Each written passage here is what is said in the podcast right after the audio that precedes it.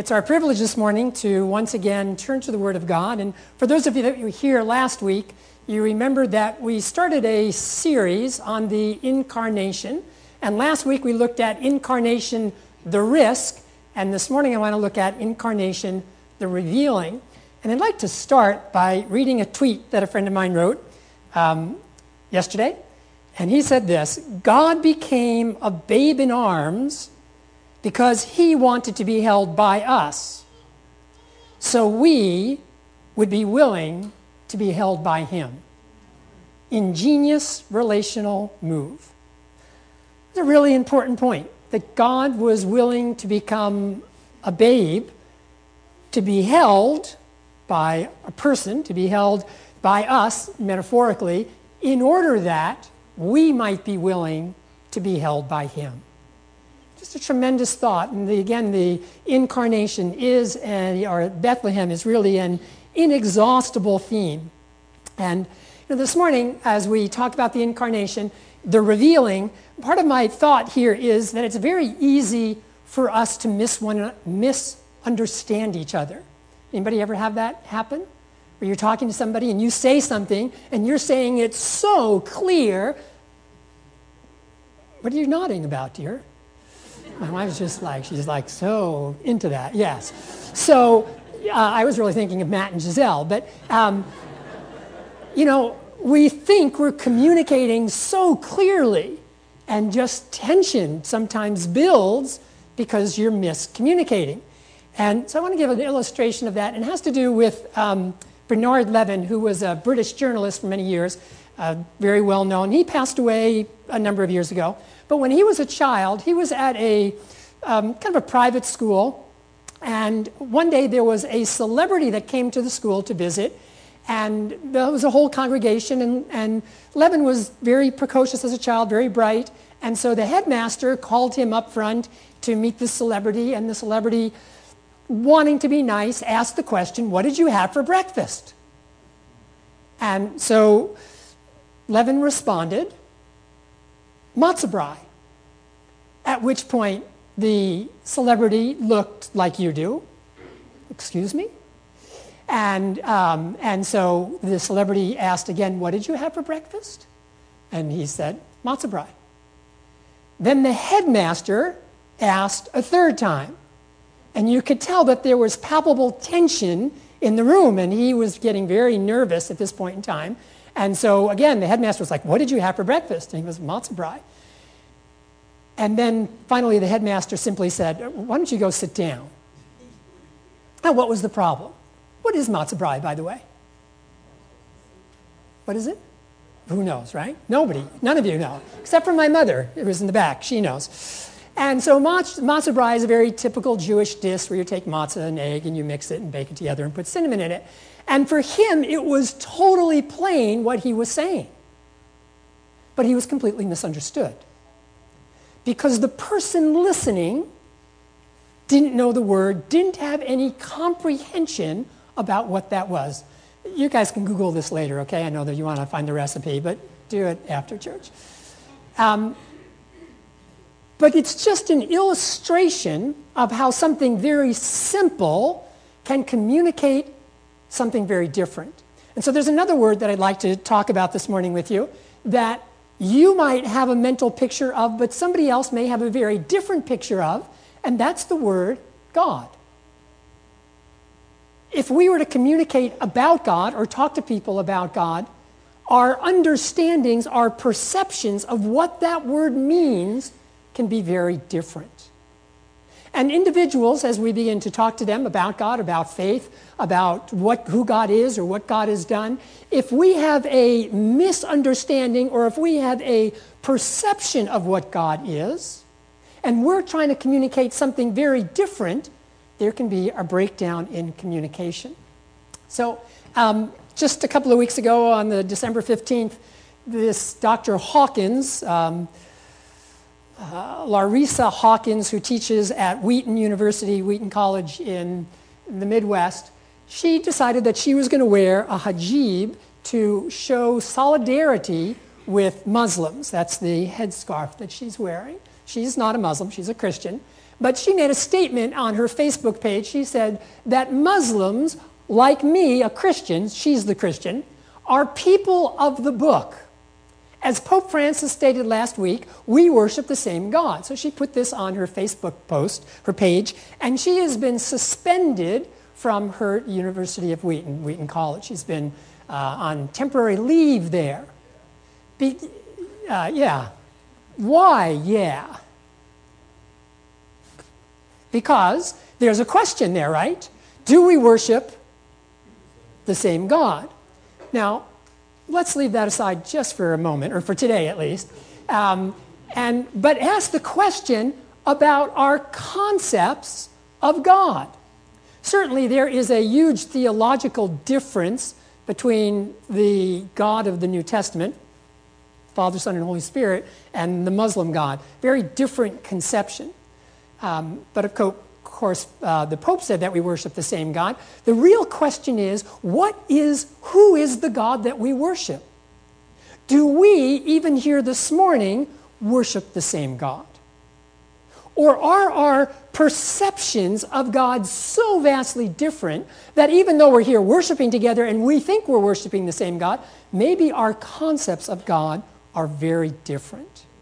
And another time we'll explore the issue with the Muslims. But let me move on to another quotation here. This is from Brad Pitt, and he grew up as a Southern Baptist. And he said, um, I don't understand the idea of a God who says, You have to acknowledge me. You have to say that I'm the best, and then I'll give you eternal happiness. So, this is Brad Pitt's concept of God that God is some kind of a um, cosmic egotist I can't see God operating from ego, so it made no sense to me. Now, his perception of God is what? Is that all God wants is for you to acknowledge him as if God's ego is on the line. Now, if we're talking to somebody and we're trying to communicate with somebody and we're talking about God, whether it's uh, uh, a, a Muslim concept or a, a any kind of concept, whatever concept of God, somebody that doesn't believe in God, it would be really important to be talking about the same thing, don't you think? To be talking about, or at least clarifying, what we mean when we say we believe in God. And that is really the purpose of the incarnation. So that all the confusion about God that has come through our human situation and misunderstandings and wrong philosophies and, and different perspectives, all that confusion can be exposed or blown away when we look at the incarnation. Because the incarnation is trying to tell us who God is and what God is like. So, if you have your Bibles, I invite you to turn with me to John chapter 1, where we read earlier, John chapter 1 in verse verses 1 through 3. And so John writes In the beginning was the Word, and the Word was with God, and the Word was God. It might be perplexing to us. We're going to come back and look at it a little bit more detail. Verse 2 He was in the beginning with God. Verse 3 All things came into being through Him, and apart from Him, nothing came into being that has come into being. John opens his gospel with a prologue of 18 verses. John 1, verse 1 to verse 18 is the introduction to the entire gospel of John. And it's different than Matthew, Mark, and Luke, very different completely. Uh, John starts from a very different perspective, but he, he starts, he takes us back in time to a place that John calls the beginning. He describes this mysterious, at this point in time at least, word. And then he tells us that this word has brought everything into existence. As we move down through the prologue, we find out uh, in a moment that this word actually becomes flesh. And that the word, later in the Gospel of John, is described as the person that we would call Jesus Christ. So, but let's look at this in, in a little bit um, in detail. So, in the beginning, and so that just kind of raises a question as to when that is. When we say in the beginning, what picture comes to mind? Creation. So, of course, um, the very first book of the English Bible is Genesis. And how does it start? In the beginning. In the beginning, God created the heaven and earth. And then the chapter unfolds with God speaking everything into existence. The Hebrew title for the book of Genesis is Bereshit, which means in the beginning. In the beginning. And so, John, as he opens his gospel, you know, he's taking us back to the very foundation of creation. But John does something in his gospel several places. There are times when John says one thing and you're not exactly sure if he means this or that. Uh, let me give you an example. In John chapter 13, as Jesus and his disciples are eating, um, it's at the Last Supper. Let you turn there with me real quickly. John chapter 13. Yes, in verse 30. John chapter 13 and verse 30. At that last Passover meal, when Jesus was, was with his disciples, um, Jesus describes that someone is going to betray him. And Jesus says, It's the one with whom I dip in the, the bread on the table. And then he gives it to Judas, and Judas goes out, and in John 13 and verse 30 it says, After receiving the morsel, he, that's Judas, went out immediately, and what? It was night. What does John mean by that? It was night. Well, it was night. But was there something else happening for Judas? as he walked out into that darkness? It was night in his soul, it was darkness. And John does this all throughout his gospel where he says something and there's a double meaning to it. We find it all throughout the gospels, the gospel of John. And so John chapter 1 opens in the beginning. What do we think of? Well, we think of creation, of course. But can we think beyond creation, I mean, beyond the creation of this world, in the beginning of God creating this world. In the beginning, actually, we could understand this phrase simply to mean in beginning, whenever that is. Go back in time, go back in time, go back in time, go back in time, keep going back in time until you're finally going to get to what John calls the beginning. In the beginning. John wants to make a very important point here for us um, that you know we could call this the beginning of everything, the beginning of the universe, the beginning of history, the root of, uni- of the universe. Let's go back to John chapter one. Um, in the beginning, the next phrase tells us what was the word. So let me try to illustrate this if I can. When you came into the sanctuary this morning, um, whenever you came in here, certain things were already in the sanctuary. Is that correct? So, for example, the ornaments were here, the pulpit was here, the platform, things were here, the beautiful poinsettias were here. When you arrived, things were already here before you. John's telling us in the beginning, whenever that is, if you could get there, who's already there? The Word. John's not saying, in the beginning, the Word came to be. He's not saying, in the beginning, the Word started its existence. He's saying, in the beginning, what? Was the Word. As far back in time as you go, however that is, and keep going so that you get to the beginning, the Word is already there. In the beginning was the Word. Now, that's an interesting thought, this expression uh, was the word. And, um, and if we think through, through that idea of word in Scripture, it's really, well, it's a very powerful picture throughout all the Hebrew Scriptures. For example, in Psalm 33 and verse 6, it says, By the word of the Lord the heavens were made.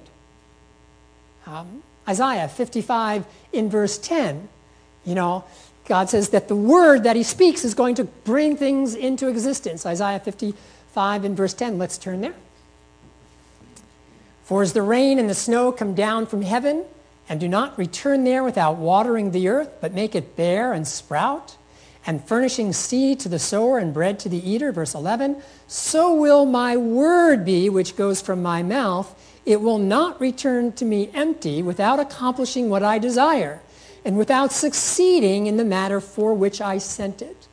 So the word throughout Scripture, going back to creation, going to the Psalms, going to the book of Isaiah, the word is not simply a what do I want to say there? Not simply passive, but the Word has ability to bring things into existence. The Word is powerful. The Word is action. The Word is not simply thought, but it's thought in action. In the beginning was the Word. It's interesting that there's um, a, a collection of Jewish commentaries on different parts of Scripture and they're called Targums. And one of them is a description on Exodus chapter 19, where Moses comes to the Lord. But in, in this particular commentary, it doesn't say Exodus, Moses, excuse me, it doesn't say Moses comes to the Lord. It says Moses came to the Word. So there's this whole concept that the Word is the one that brings things into existence. That's what John's trying to tell us. In the beginning, as far back in time as you go. Who's already there? The Word. But then, John says, back in John chapter 1, the next little phrase, and the Word, what? Was with God. Now, this is interesting here. Um, the word that's translated with in, in our English Bibles is a preposition that means the preposition is actually pros, and it means to have movement toward. In fact, it's only traded, translated with here. Every other place it's translated, it indicates some kind of movement toward. In other words, what John is trying to tell us is in the beginning, whenever you get there, the Word ex- already exists. The Word was there, but the Word is not in isolation. The Word is in relation to who? God. Now, that's a really important concept for us. For whenever this beginning is, God Himself is not in isolation. God is in relationship. God is in fellowship. The Word is in movement toward relationship with God. And that's why relationships are the most important things for human beings you know, again, we talked about this briefly last week. If, if it were true that we are simply reorganized matter operating to natural forces, if that were true, why would relationships be so important to us? But if it's true that we're created in the image of a relational being, then it makes sense that relationships are the most important to us. In the beginning, whenever that is, the Word is there, the active Word. But the Word isn't alone, the Word is in relation with God. And then, lastly, the last phrase here is what? And the Word was God. In other words, all that God is, all that deity is, omniscient, omnipotent, um, all kind, all benevolent, love, everything that the God is, so is the Word. And then John amazes us. We go down to verse 14. In verse 14. John 1, verse 14, and it says, And the Word did what? Yeah. And the Word became something he was not. In verse 1, in the beginning was the Word. The Word was there in existence before all things. But in verse 14, the word becomes something he is not naturally. He becomes what? Flesh. It's interesting, John doesn't say he became a man or became a human. He uses that expression, you know, he became flesh. God cum carne. God in flesh. The Word becomes flesh. And let's continue reading here verse 14. And he dwelt among us, and we, what? We beheld his glory. Glory as of the only begotten of the Father, full of grace and truth. And when John says we beheld, of course, we behold that by faith, but John's talking about himself. And what he's saying is that we saw this glory manifested. And where did we see it manifested? In the life of Jesus Christ. Let's look at verse 18. Let me stress this. Verse 18. For no man has seen God at any time. The only begotten God, this is the New American Standard, who is in the bosom of the Father, he has explained him. That last part of verse 18, different translations might read that differently. No one has seen God at any time, the only begotten Son, who is in the bosom of the Father, he has explained him. The key point of verse 18 is this that when the Word becomes flesh, the purpose for that is so that you and I could have a very clear picture about what God is like. So, Brad Pitt's question, or Dr. Hawkins' question, or Dr. Richard Dawkins' question, or anybody's misunderstanding about what God is like, is to be cleared up in the incarnation. And that's a vital point for us. Because things happen in this world, and we begin to think, you know, that doesn't really seem like God. So, to think back to Brad Pitt's point, it really would seem ungodlike to think of God as being an egotist, and that it's simply if, if you love him, you know, for his own ego, well, then you get to be with him forever. Is that the way Jesus displayed his life here on earth? That's not what we see in the Gospels at all. Or a God that might be vindictive, or a God that might be separate from human suffering or a God that might be judgmental. Not that there isn't a judgment, but that God is not judgmental.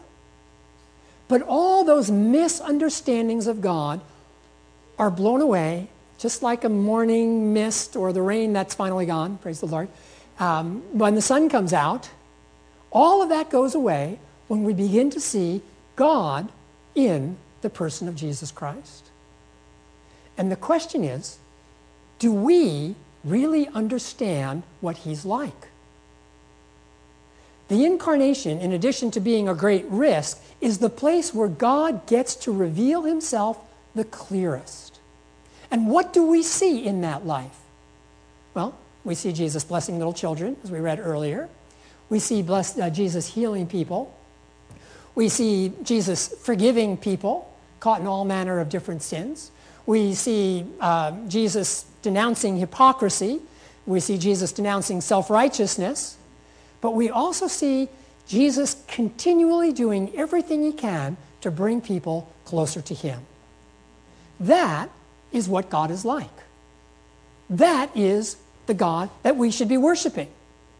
And to be quite frankly, to be quite frank, whoever anybody in the world has a picture of God as a God that is longing to redeem and to save them, whether they have a full New Testament theological picture, I would say we're worshiping the same God if we're worshiping a God that's truly love. But you know, if we're not really worshiping a God that's truly love, our doctrine might be right, but we might not be worshiping the right God. So let's turn to John chapter 17. John chapter 17. Again, all throughout the Gospel of John, um, Jesus tells us that what he does, he does to reveal the Father to us, you know, continually. Uh, John chapter 5, he says, I see my Father working, and I'm working as well. You think about that. He heals on the Sabbath, and what's his justification for healing on the Sabbath? Well, that's what my Father does. What's his justification for hanging out with the riffraff? Well, that's what my Father's like. Not riffraff, but hanging out with people. You know, everything Jesus did, well, this is what I see God doing. This is who God is. That's why I live this way. What about us? How do we react to other people? Do we get our perception of our, um, how we should interact with individuals Based on them or based on what we see our Father doing? That needs to be the clear directive for us. We need to be revealing God the way Christ revealed God.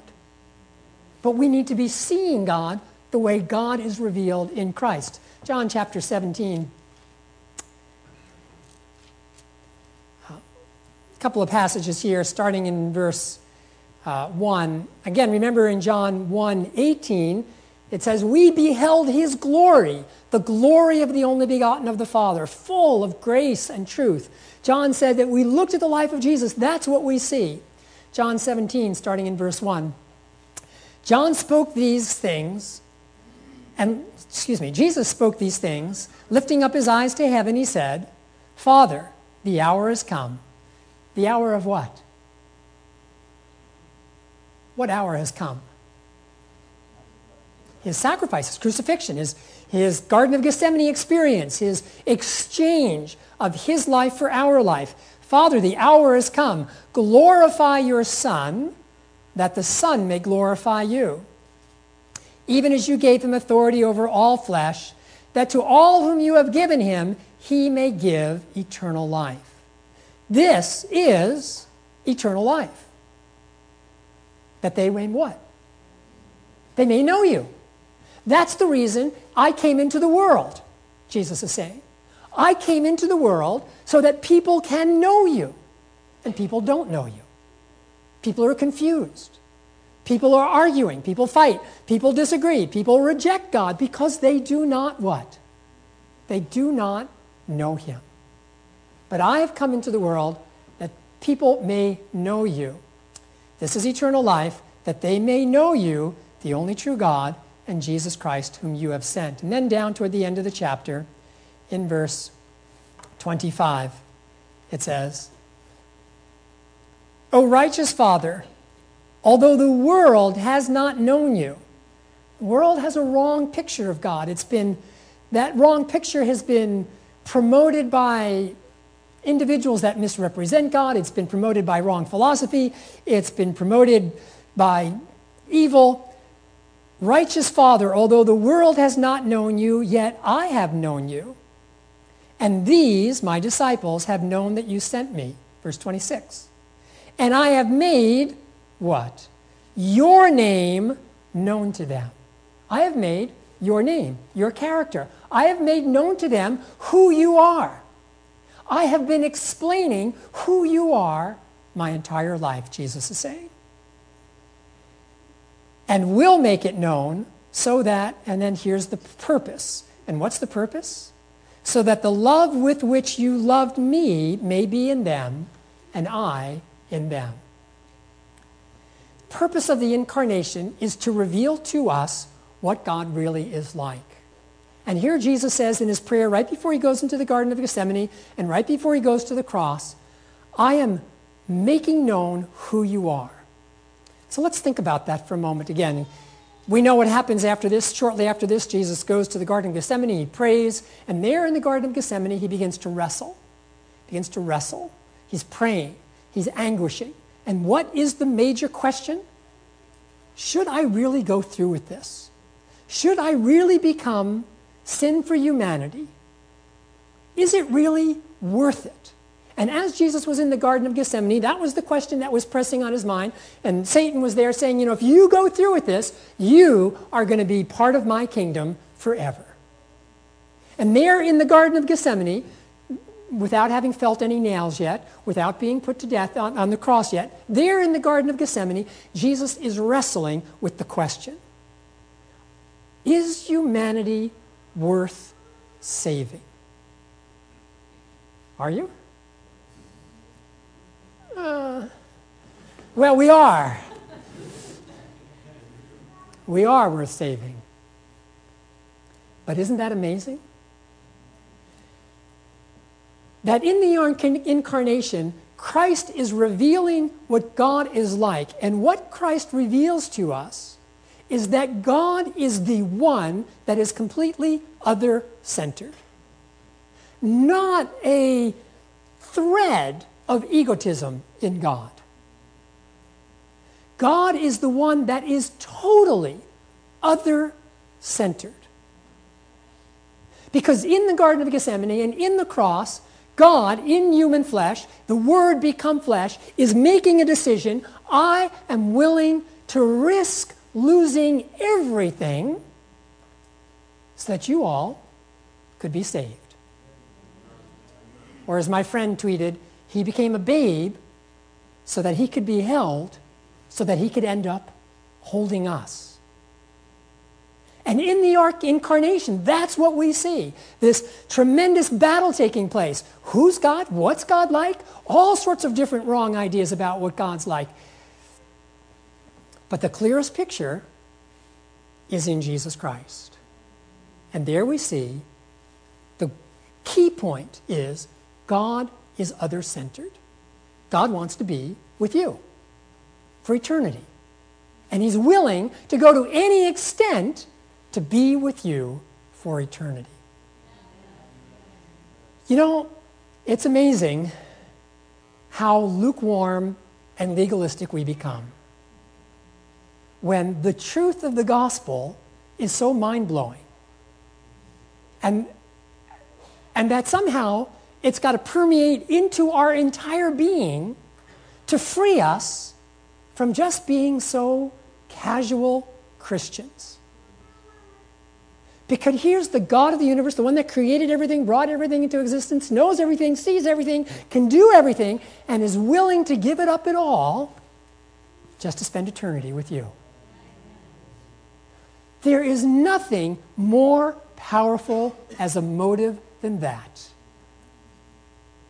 Forget the streets of gold. Just imagine looking into the eyes of the one that loves you enough that would be willing to sacrifice everything. A quotation, a couple of quotations I'd like to share with you. Um, this is from the book Desire of Ages, a wonderful book on the life of Christ. Again, if anybody would like a copy and don't have one, let me know. But it says, In the light from Calvary, it will be seen that the law of self renouncing love is the law of life for earth and heaven. Other centeredness, totally, completely, continually that the love which seeks not her own has its source in the heart of God. And that's what we see in the incarnation. And that in the meek and lowly one is manifested the character of him who dwells in light which no man can approach unto. No man has seen God at any time. You know, when, when Moses was there, he was put in the rock and he just only saw his back parts uh, back in the book of Exodus. But we do see God in Jesus Christ. But what do we really see? We see the character of Him who dwells in light which is unapproachable, character which is other centered, giving continually, all the time. This is from a Bible commentary, seven Bible commentary, Seventh day Adventist Bible commentary, page 924. It says this listen to this carefully. The righteous one, that would be Jesus, must suffer condemnation and wrath of God not in vindictiveness. That's really important, isn't it? Not in what? Not in vindictiveness, for the heart of God yearned with the greatest sorrow when his son, the guiltless, was suffering the penalty of sin. Notice this last sentence. This, what's that word? Sundering. What does sundering mean? A separation, a tearing apart. This tearing apart of the divine powers will never again occur throughout eternal ages. What's happening when Jesus is in the Garden of Gethsemane, when he's on the cross, when he's becoming sin for the human race? There's some kind of tearing apart of the divine powers as Christ is giving up everything for you. He's revealing to you that he really loves you. We have a hard time believing it. We look at the wrong places. We look at ourselves, we look at others, we listen to what other people say, we make judgments. We need to look where God is revealed, and that is in the life of Jesus Christ.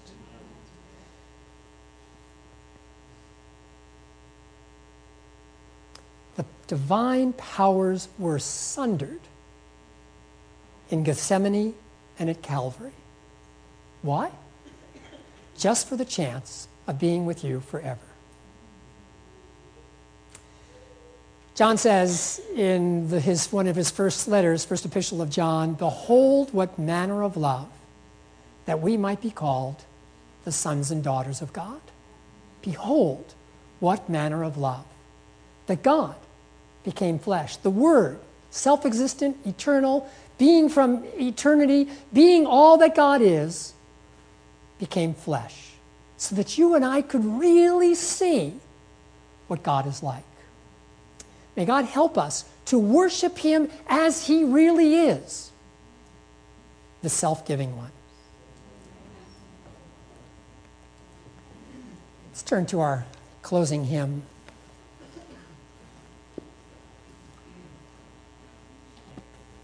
Father in heaven, I pray that the incredible love you have for each one of us would truly be the motivating force for us to serve you. That that love would continue to draw us, would, would create contrition in our hearts, would create a desire to be one with you. Father, I pray that your Spirit would continue to draw our thoughts heavenward that we might truly feast on your great love. In Jesus' name, amen. This media was brought to you by Audioverse, a website dedicated to spreading God's Word through free sermon audio and much more. If you would like to know more about Audioverse, or if you would like to listen to more sermons, please visit www.audioverse.org.